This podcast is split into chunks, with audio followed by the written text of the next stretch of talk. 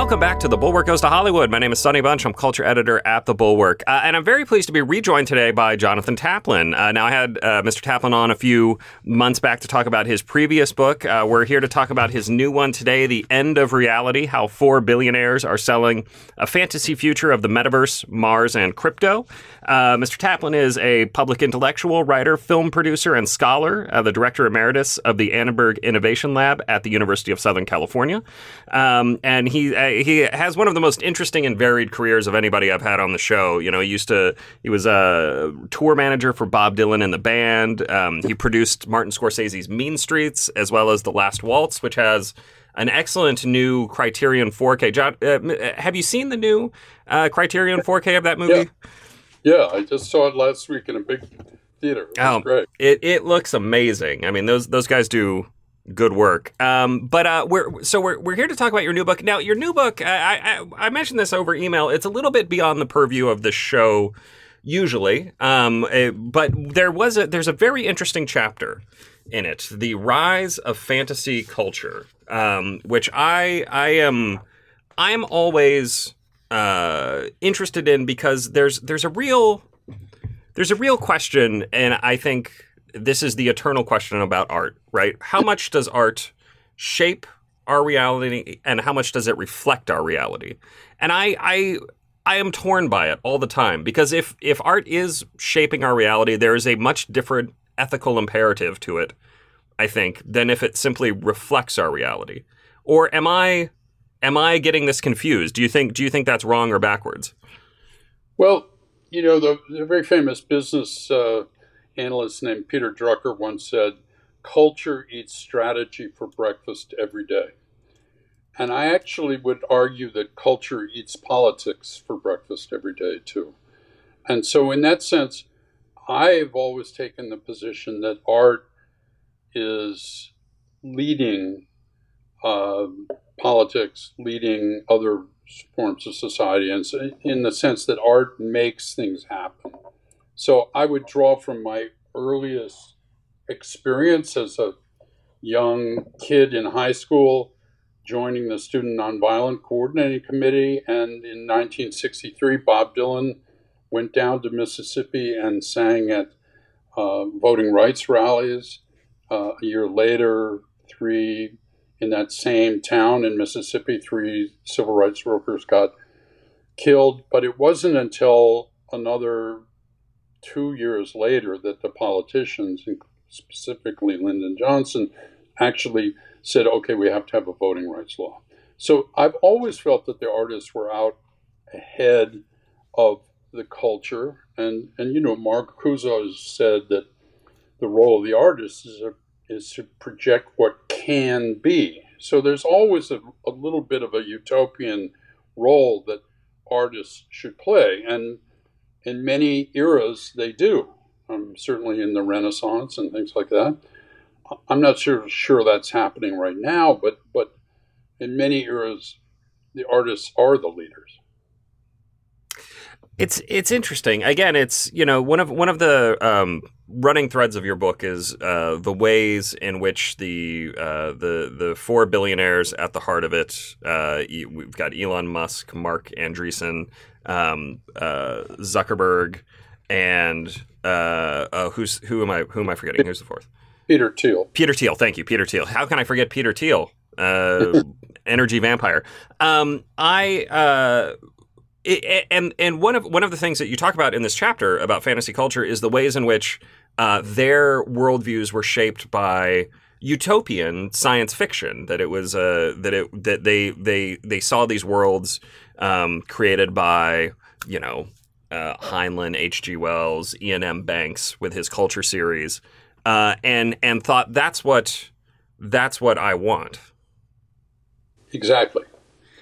Um, I you know look, they all had very tortured childhoods.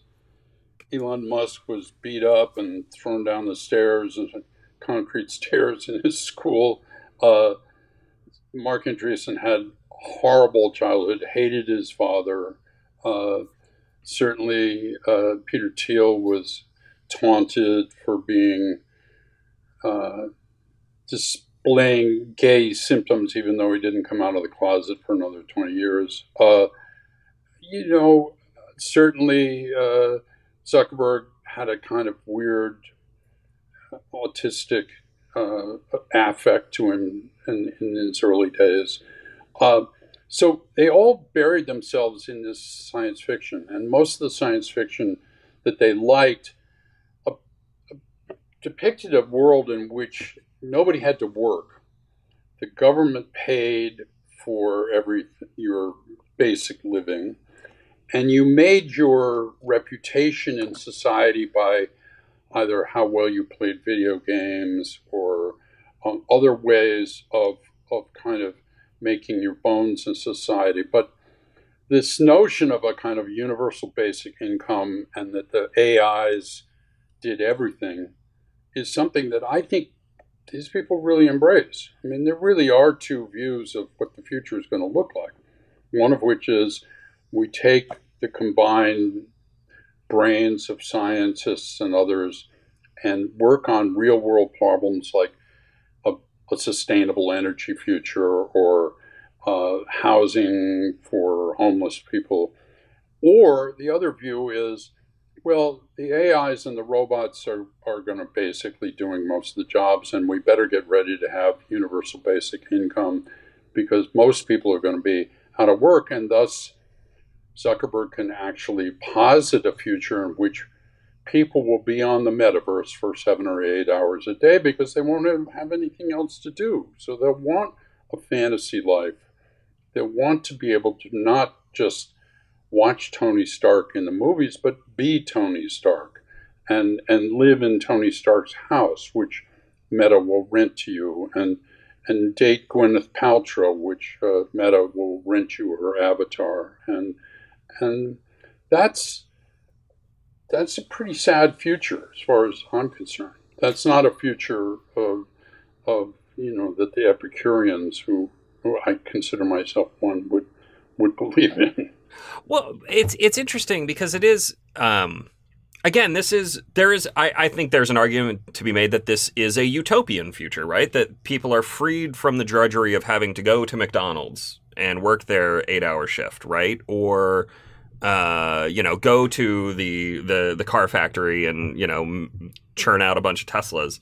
Uh, instead, they can they can relax. They can some will better themselves. Some will, um, you know, slip into uh, a sort of metaverse addled, drugged state. Um, as you as you mentioned at the start of this chapter, you know, the split here is between Brave New World and 1984, um, and this is very much a Brave New World future uh, that we face. But I, I tend to agree. Look, I've I've always been skeptical of the UBI argument, the universal basic income argument, because uh, I, I I do not have a lot of confidence that people will in fact spend their times reading, um, you know, the the ancients or even the moderns, uh, and in, and will instead kind of slip into this, I think, stupor that you you you yourself are worried about.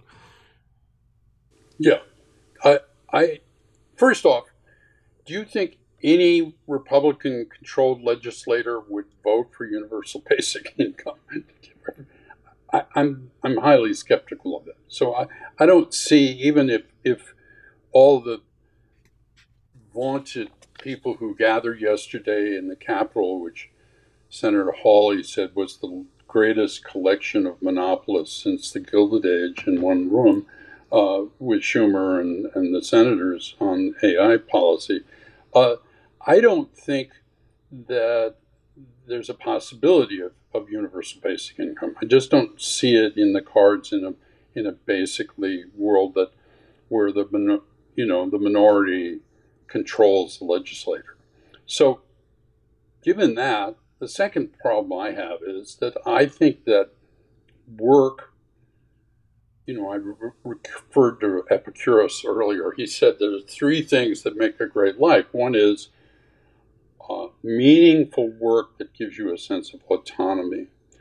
Uh, the second is a core group of close friends. And the third is some sense of higher purpose in your life. And if you had all three of those, you'd have a good life. And if you didn't have them, you'd have a shitty life. And I, I think taking away people's work has been shown to lead to what Angus Deaton at Princeton calls deaths of despair. People eventually end up just, you know, going on to crack or, or you know, some other opioid or something and, and, and just kind of falling down a hole. And, and if you look at the rise of this deaths of despair in the last 10 years, it's astonishing. It's, it's, it's off the charts. And there's no other society in, in the world that's as bad as that. Yeah. Yeah. Uh, let's all right. So let's let's dive into this chapter here. Um, in in at the, at the beginning uh, and and earlier, we, we discussed a little bit of, uh, about Bob Dylan and kind of oppositional culture. Uh, you know, uh, the the idea of um, artists looking at at how things are and and uh, pushing back against you know civil rights violations or, or that sort of thing. What would what does oppositional culture look like today? I mean, what is what is the what is the thing that the artists uh, you think should be pushing back against that the the the government uh, or the the corporations are really pushing for pushing pushing people toward? Well, I mean, I, I'm not so sure it's coming from the artists anymore. Um, I mean, although to some extent it is, but but you know when you see Coco Gauff stand up and say, "Hey, those people who are protesting uh, environmental damage and stop my tennis match for 25 minutes, 30 minutes were right," you know that's that's fairly brave, you know. Uh, so I, you know, I mentioned that I thought LeBron James did more uh, in the 2020 election in terms of getting people to vote and getting people registered than than certainly uh, Kanye West or or anybody else Jay Z did, and and so maybe the the cultural mantle has moved from the artist to the athletes. Um, that's one possibility. The other possibility, though, is that maybe something is changing in in artistry and just in the following sense. This summer, the biggest tours, music tours this summer, were all led by women. I mean, specifically Beyonce and Taylor Swift. Mm-hmm. And they made 20, 30 times as much money as any male artist was out there. So, why is that? Well, it could be that we're getting tired of the kind of macho Jason Aldean, you come into my little town and I'll kick your ass, or Young Thug, this is how many people I killed, and, and we're we're getting tired of that. And and so these women, I mean, Beyonce called her tour renaissance.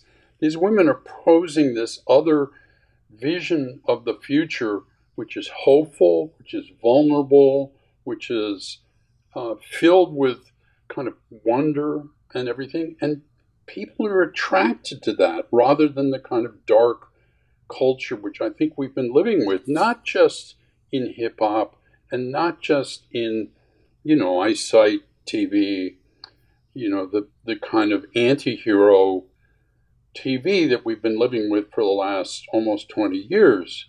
I mean, you know, would you really want to hang out with the people in succession? No, you can look at it as a kind of car crash in the making, but they're not nice people. Neither is Tony Soprano. I mean, you may think he's admirable or has some sense of honor, but but he kills people.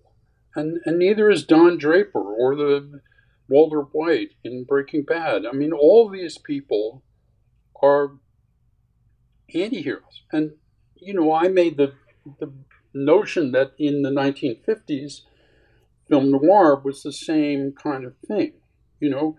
And why was that? Well, we just gone through a horrible, you know, world war, and we dropped the bomb, and and so we we had a kind of depressed sensibility um, that you know was only maybe broken out from by the beat poets or the or the jazz bebop guys you know Let me ask, uh, since you since you bring up TV, uh, I want I want to I wanted to to bring this up because I I do. Here's my my take on the the rise of the anti-hero in TV is that it is very much a reaction to the uh, corporatized again kind of MCU theme park like nature of film. Film is now the place for adolescence and adolescent ideas and TV in an inversion of the natural or normal state of things, TV has become the place where adults go, right? And, and I, I mean, I, I just look at something like, um, I look at, I look at Scorsese, right? I look at Mean Streets, Goodfellas, uh, I don't know, After Hours, um, Taxi Driver, that sort of thing, and I see, uh, I see Soprano, The Sopranos, and Mad Men, or The Shield as the kind of natural heir of that. Is that is that not is that not correct? I mean, do you not do you not see that connection? No, I, I think you're right. I mean, David Chase has made that very point that you know he was trying to write normal TV and he couldn't stand it, and he went off and, and started to write The Sopranos. You know, and and so I I think that's a there's a good point. And, and so there's two sides to that. One of which is if film has devolved into this kind of fantasy culture machine that's very formulaic, um, then the adults really have nowhere to go. So they go to TV. But that does not necessarily mean that TV has to be only filled with anti heroes. So there's there's two sides to that. One of which is if you think about the formulaic nature of fantasy feature, then you probably can understand why there's a huge battle in the Writers Guild strike, right? Because what does Marvel want? Marvel wants to be able to put every screenplay it has into a large learning model and churn out new content without having to pay screenwriters. In other words, it, you know, the screenwriter will become a prompt writer. And this will be somebody who will put in, okay, in this movie, the Hulk meets Captain America in Iceland, and then in the second act, Black Widow comes in, and it, it gives it three paragraphs of instructions. And literally in a day, you have a first draft screenplay written by ChatGPT type thing. And then, of course, they got a problem, which is the Copyright Office won't copyright something written by a machine.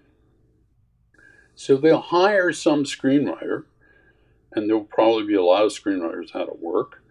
And that screenwriter, for 10,000 bucks a week, will polish it for three weeks and put some humor into it and everything, and be willing to put his name on it so they can get a copyright. And from their point of view, hey, it costs us thirty thousand instead of seven hundred fifty thousand to get a draft screenplay, and it took it took three weeks instead of two years. so, from a pure, uh, just economic efficiency standard, the studios want that. I mean, Marc Andreessen said last week that AI will save the world, and specifically, he thought it would save the world of entertainment because it would make it more efficient. And I thought that was insane because, I mean, if you can go to the Bob Dylan Museum in Tulsa and you can see 10 drafts of Like a Rolling Stone, handwritten paper. It took him a long time to write that song. And he, as he would tell you, the process is everything. And this idea that we can get AI just to turn out this shit is, is I think, crazy. Yeah, there is uh, there is something crazy making about the idea that efficiency is the be all end all of art. I mean, and look, this is this is uh, this tension has long been at the heart of Hollywood, right? This is the whole studio system. Uh, you know, I don't know if you saw the movie uh, Babylon, but there's there's a lot of that in there as well. The you know this this kind of move from uh, from silence to sounds, you know, trying to becoming less efficient, um, but also more difficult and more right. um, iterative. Uh, which is again, it's it's it's fascinating. Uh, and and I, I, look, I'm I. Uh, I, have I've said this before on the show, but the writer strike in particular, but the actor strike as well, is one of the few times I've been pretty fully on the side of the labor unions and the the Hollywood uh, the the Hollywood debates because it it this does signify a real uh, sea change moment. This idea of AI driven scripts of uh, AI driven performances created from recordings of of actors. When you talk to people out in in uh, the entertainment industry. What are what are their fears and thoughts uh, and hopes right now? Well, one of the things that the studios have proposed is that for thousand dollars, they could pay someone who used to be called an extra, now is called a background element. They could pay them to scan their body 360 and then they would own that body in perpetuity. And that was at 1,000 time, one payment, $1,000. And then they would create a bank of extras, which then they could virtually clothe in different periods. They could virtually give different haircuts. You know, they could they could just have it and never have to pay for extras again. Now, you know, the the great myth of Hollywood, but but it's actually true, is the only way to get into the Screen Actors Guild is to start as an extra and hope that a director gives you one line. Because if you get one line in a movie, then you can get your Screen Actors Guild card. And so the idea that they would just okay, I can I can pull I can put 10,000 people in the background of the scene, but they're all virtual and they're all AI generated. I mean, to me, certainly the employment prospects in Hollywood go down radically. And, and then fairly soon they'll move it to the foreground. And, and why not revive Humphrey Bogart virtually? And, you know, why not take Robbie Robertson and put him on stage again. And, and, and you know, I mean, I, I don't know. It, it, it all seems like that these guys really believe that they want to replace nature and humanity with machines. And they're perfectly okay with that, that, that notion of the singularity. And you and I always thought of that as a science fiction concept. But these people think it's coming and it's coming soon you know? Yeah yeah. Uh, i mean this is so this is this is another another key point of this chapter. Uh, you you talk about um, the the idea of disenchantment of the world that in a in a in a in a world in which we can explain so much of reality through science people uh, need something to believe in. And and uh, it, what's interesting, uh, particularly looking at a lot of these really, again, fantasy based cultural products, things like the the Marvel Cinematic Universe, right? Uh, science is the basis of the fantasy, right? Iron Man is a creature of science. Iron Man is a, is a scientist who you know uh, saves his own life and then becomes the you know peacekeeper of, of the universe. Uh, Captain America again is uh, the, the, the triumph of science over the weakness of the the human body. Um, Wakanda, the whole nation of Wakanda uh, in Black Panther is based on a, a, super scientific society. I mean, these are fantasies of science. This is a way. This is a way for science to become a new faith of sorts, right? Uh, that's kind of the the sense I get from um, from again from from reading this, but also just living in the world we live in. The, the singularity is a is a is a belief in the afterlife. It's it's a religious notion. You know, when the guy who came up with the idea of the singularity was asked if he believed in God, he said, "Not yet." And and so, in some sense, you, you know, even Isaacson's biography, which I find to be pretty ridiculous of Musk, says that Musk thinks that he is he has a mandate from heaven to do this stuff, what he's doing.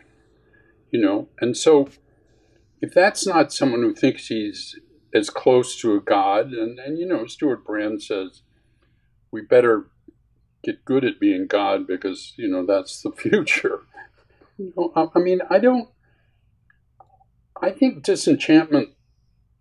You know, I mean, the enchantment once came from wonder at the transcendent, right? And and that's what religion was all about. Is people want to eliminate the wonder of the transcendent and and substitute this wonder of of uh, AI's ability to to write a poem like Edgar Allan Poe. I mean, and and really, when you read the poem, it's kind of banal. Um, if you if you really think about it, one of the things that the people who are really deep into AI are worried about is what they call model collapse. So the more AI sucks in from the internet, the stupider it gets. because needless to say, it's absorbing huge amounts of false information. And nobody's telling it what's right and what's wrong. It's just assuming everything out there is stuff to learn from, you know? And so now people are saying, well, we've got to have much smaller models. We have to just train it on some textbooks or something, things we know to be true because this idea that we just let it loose on the internet to learn everything is not working out very well. yeah, that is a it. It really is the the central paradox of our times. Is we we've created this vast repository of human knowledge, um, but we forget that most humans believe things that are wrong. of, of uh, all the time. So, uh, we talk about the transcendent, and one one area that humanity has has uh, long uh, thought of as a transcendent, um, you know, event or uh, capability is space travel. Right? Space travel was the great hope of the 20th century. You saw you saw it not just in literature and film, but in policy, actual policy, sending sending people to the moon. And it, it, it's interesting in your in your book because on the one hand, I, I think I, I, get the sense that you're you are a believer in the idea, at least the promise of space travel, but very skeptical of how it is being pursued right now, particularly by uh, Musk, who I think you describe as kind of a um, uh, I, I don't know uh, the, the the universe's biggest contractor basically is what he is what he wants to turn Mars into is a is a right. ten trillion dollar uh, strip mall. Um, but the but you know also also Jeff Bezos. I mean I'm I, I'm curious what you think the role of space travel is in terms of giving humanity something to strive for. Is it is it a false hope? Is this a false idea? This this this hope to go to Mars and terraform it and all that? Um, or is it something worth setting our sights on and, and trying for? So I went out to JPL, the Jet Propulsion Laboratory, which is near where I live. And and they, the first thing the guy, the leader of the Mars rover team said to me, well, he said there's this old saying in NASA, no Buck Rogers, no Bucks. And the thesis of that was that if we didn't have some bold John Glenn figure in the capsule risking his life, that Congress would never get excited and never give the money. And so Musk has taken that no Buck Rogers, no Bucks thesis to the extreme because, quite frankly, we've been sending rovers up to Mars for almost 20 years, right? And they do a very good job of digging up rocks and doing analysis on them and sending the data back to Earth and and and they don't need any oxygen. They're not affected by the radiation, which would kill a human. in I mean it would give you skin cancer in in like 15 minutes. The radiation level is so high. Um, so the idea that we have to spend 10 trillion of the taxpayers' money on Elon's ego trip is insane. And and when asked by Isaacson, you know, why why we should go to Mars, um, he said the, the, well, another motivation was that colonizing other planets would help ensure the survival of human consciousness in case something happened to our fragile planet. It may someday be destroyed by an asteroid. So we got to spend 10 trillion dollars to go up there and the chance that some asteroid is going to hit Earth and destroy human consciousness in Elon's view. Uh, as you know, I don't know. It it just seems like as absurd an idea as Zuckerberg's notion that you'll spend eight hours a day with a virtual reality helmet on. Oh, I mean, I, I would, I mean, I would push back slightly against that in in the sense that I do think that the idea of worrying about a uh, dinosaur style event, you know, extraterrestrial event, is not unreasonable. But the but but one of the points you make in your book is that the the real thing that they are worried about, and that frankly we should be worried about, is uh, environmental degradation. The the uh, destroying uh, the planet and having to move to another one because we we've kind of ruined this one, which uh, is is another real, you know, concern. Yeah, because what what are they doing in terms of the? Let's just say that the total sum of these four projects, going to Mars, building the metaverse, having transhumanism so that Peter Thiel can live to 160 years old and building killer robots like Marc Andreessen is doing. Um, so that, let's say that's $20 trillion of investment capital, a lot of which would come from gov- from taxpayers because Andreessen, Thiel, and Musk are all on the government dole. As much as they call themselves libertarians, they're really crony capitalists. So if you think about the balance of that versus actually taking that 20 trillion and fixing the planet. I mean, we could have an energy system that was completely clean. You know, we could have no homelessness. We could have, we could probably solve cancer and the mental health crisis. There, I mean, there's so much we could actually do to improve our planet. And they don't seem to be interested in that. They seem much more interested in this escapist future. And that to me is a, a problem. Uh, let's let's shift gears slightly here uh, to to a broader uh, a, a, broader question, like a, a, more theoretical question. In in your view, uh, can can video games be art? Can can uh, I mean there there are artistic elements in games, designing characters and worlds and all that, but can the games themselves uh, be considered art? Do you think? Um, I think there have been some games that that were art. I'm just concerned that the biggest selling games are always first person shooters. And I don't think there's much question, although everyone says this is like classic cultural panic. But I don't think there's much question that the amount of first person shooter game play has kind of coarsened the culture of young men specifically uh, over the last 25 years. Um, and, you know, I cite a fair amount of American Psychological Association data to to back that up.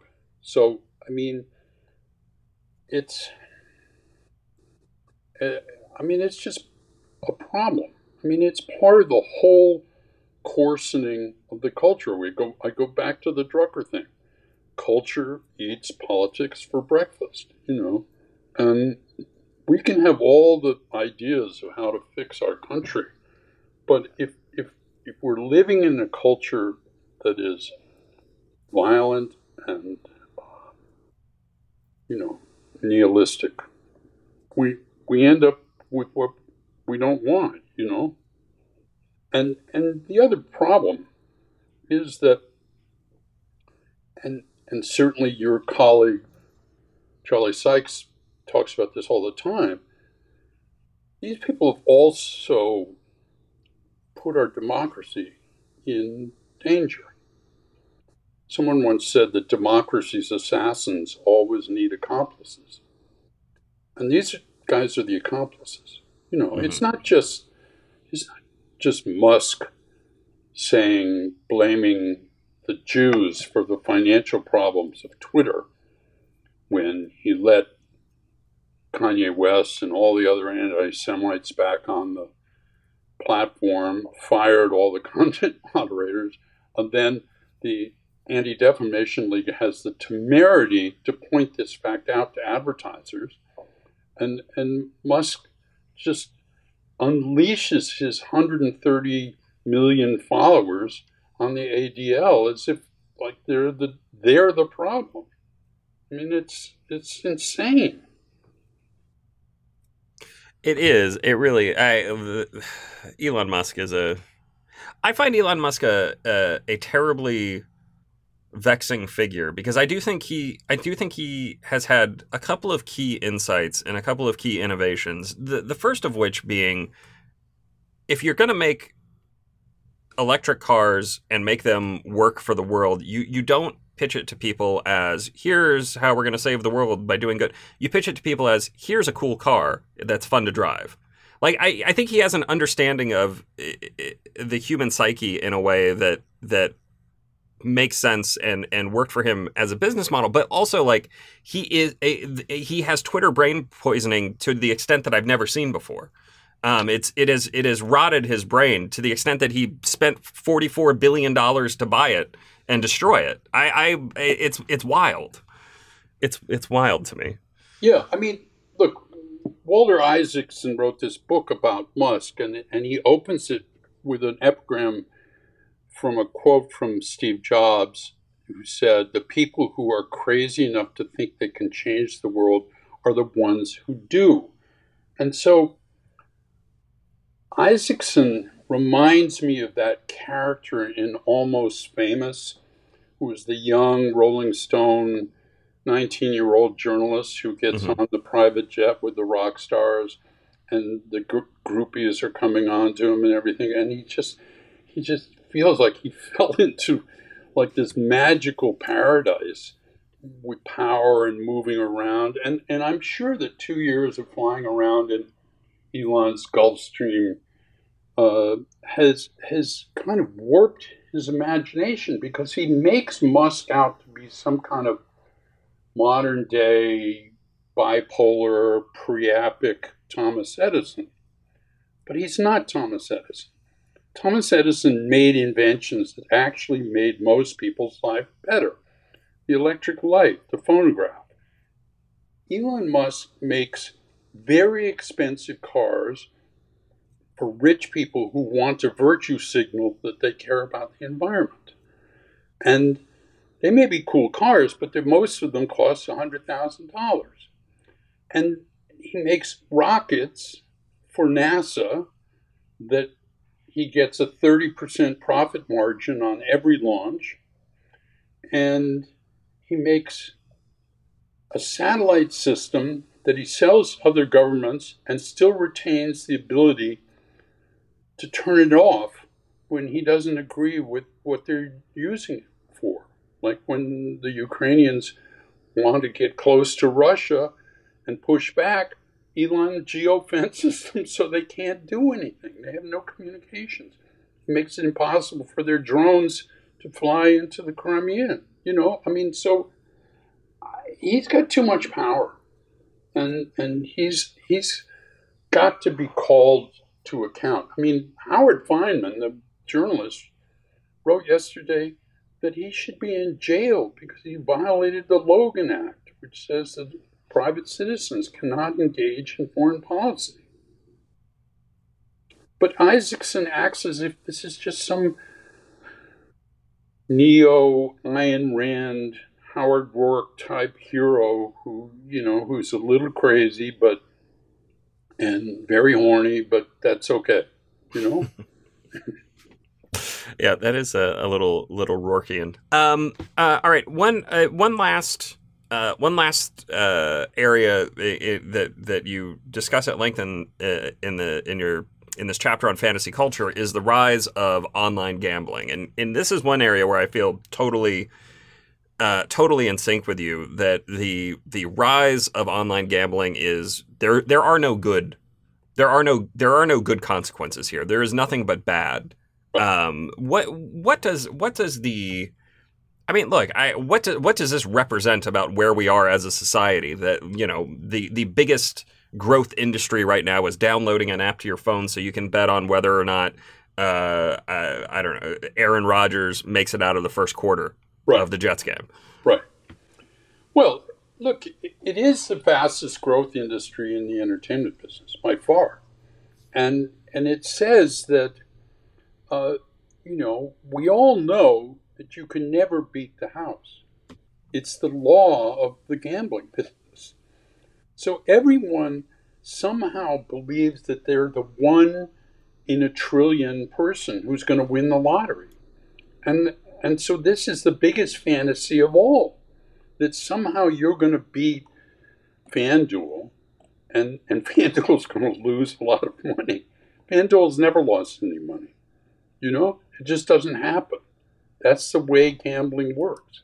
So I mean, it's it's like thinking that uh, you know, the MGM casino, casino is going to go broke because you're so good at blackjack. It just doesn't happen. So, I mean, my worry is that this fantasy culture that they created has morphed into all sorts of other things, you know, and, and, and needless to say, uh, I, my biggest worry right now is yesterday I was at a forum, um, which was kind of a, a, side venture to this AI, AI meeting that Schumer was having, and and there's a company called Stability AI, and they they have an app called Stable Diffusion, which is a a large language model that allows you to make photographs or paintings or all sorts of very photorealistic images just with a prompt, right? And and they built that by taking 12 million images from Getty Images, all of whom were copyrighted, stripping out all the metadata from them so no one could identify where they were, and using that to train their model. So I can go on, you know, Stable Diffusion and say, make me a picture of Joni Mitchell. And it will make you a really good picture of Joni Mitchell, except that no photographer will get any money from the, that picture. So yesterday they announced that they've got a brand new tool called Stable Audio, which will, quote, generate high quality music for commercial use. Well, what did they do? They did the same thing.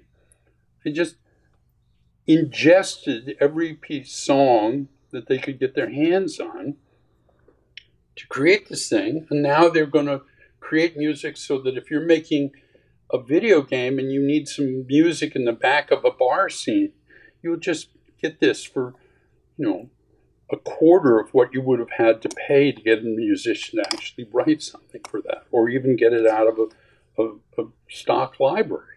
So, I mean, it's just as destructive to the music business as Napster was, and um, and same for photography, and and as I think I told you once before, the same for writing. I mean, there's more than 200 books on Amazon that have ChatGPT GPT as a co-author, um, which probably means they were written completely by ChatGPT, and some guy just put his name on it for Yeah. writing the prompt.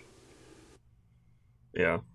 Uh, it's uh, I don't know. It's uh, uh, wild times ahead, possibly bad times. I, I always like to, to close these interviews by asking if there's anything I should have asked. If you think there's anything folks should know um, about uh, about anything about the state of uh, the entertainment industry, about about your book. Do you want to? Would you like to, to pitch people on the book? I know we, we didn't I didn't talk about the book in, in its entirety. It's it's in, it's very interesting. Folks should check it out. I'll put a link in the newsletter uh, if you if you want to pick up a copy. Um, but the uh, but it's it is a it's a fascinating and uh, I, slightly dark glimpse at where we're where we're all headed. Yeah, well, look, I end the book with a quote from Camus because I don't think we have to live in Elon Musk's world. And this is a book he wrote called The Rebel, which was about how artists are part of the resistance. And he said, We are at the extremities now. At the end of this tunnel of darkness, however, there is invariably a light which we already divine and for which we have only to fight to ensure its coming. All of us among the ruins are preparing a renaissance beyond the limits of nihilism. I truly believe that there's a renaissance in the offing, and whether it's female musicians or I'm going to Nashville this weekend for Americana Fest, or whether it's young filmmakers making documentaries, or it's someone thinking of a better video game that's healthier for kids to play. I just think there's there's a, a better future ahead of us that is not a machine oriented future. And and that's what I want.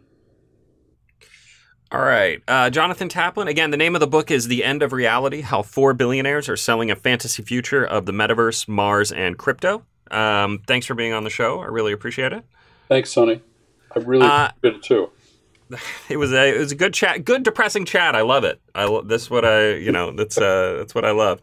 Um, I uh, my name is Sonny Bunch. I am the culture editor at the Bulwark, and I will be back next week with another episode of the Bulwark Goes to Hollywood. We'll see you guys then.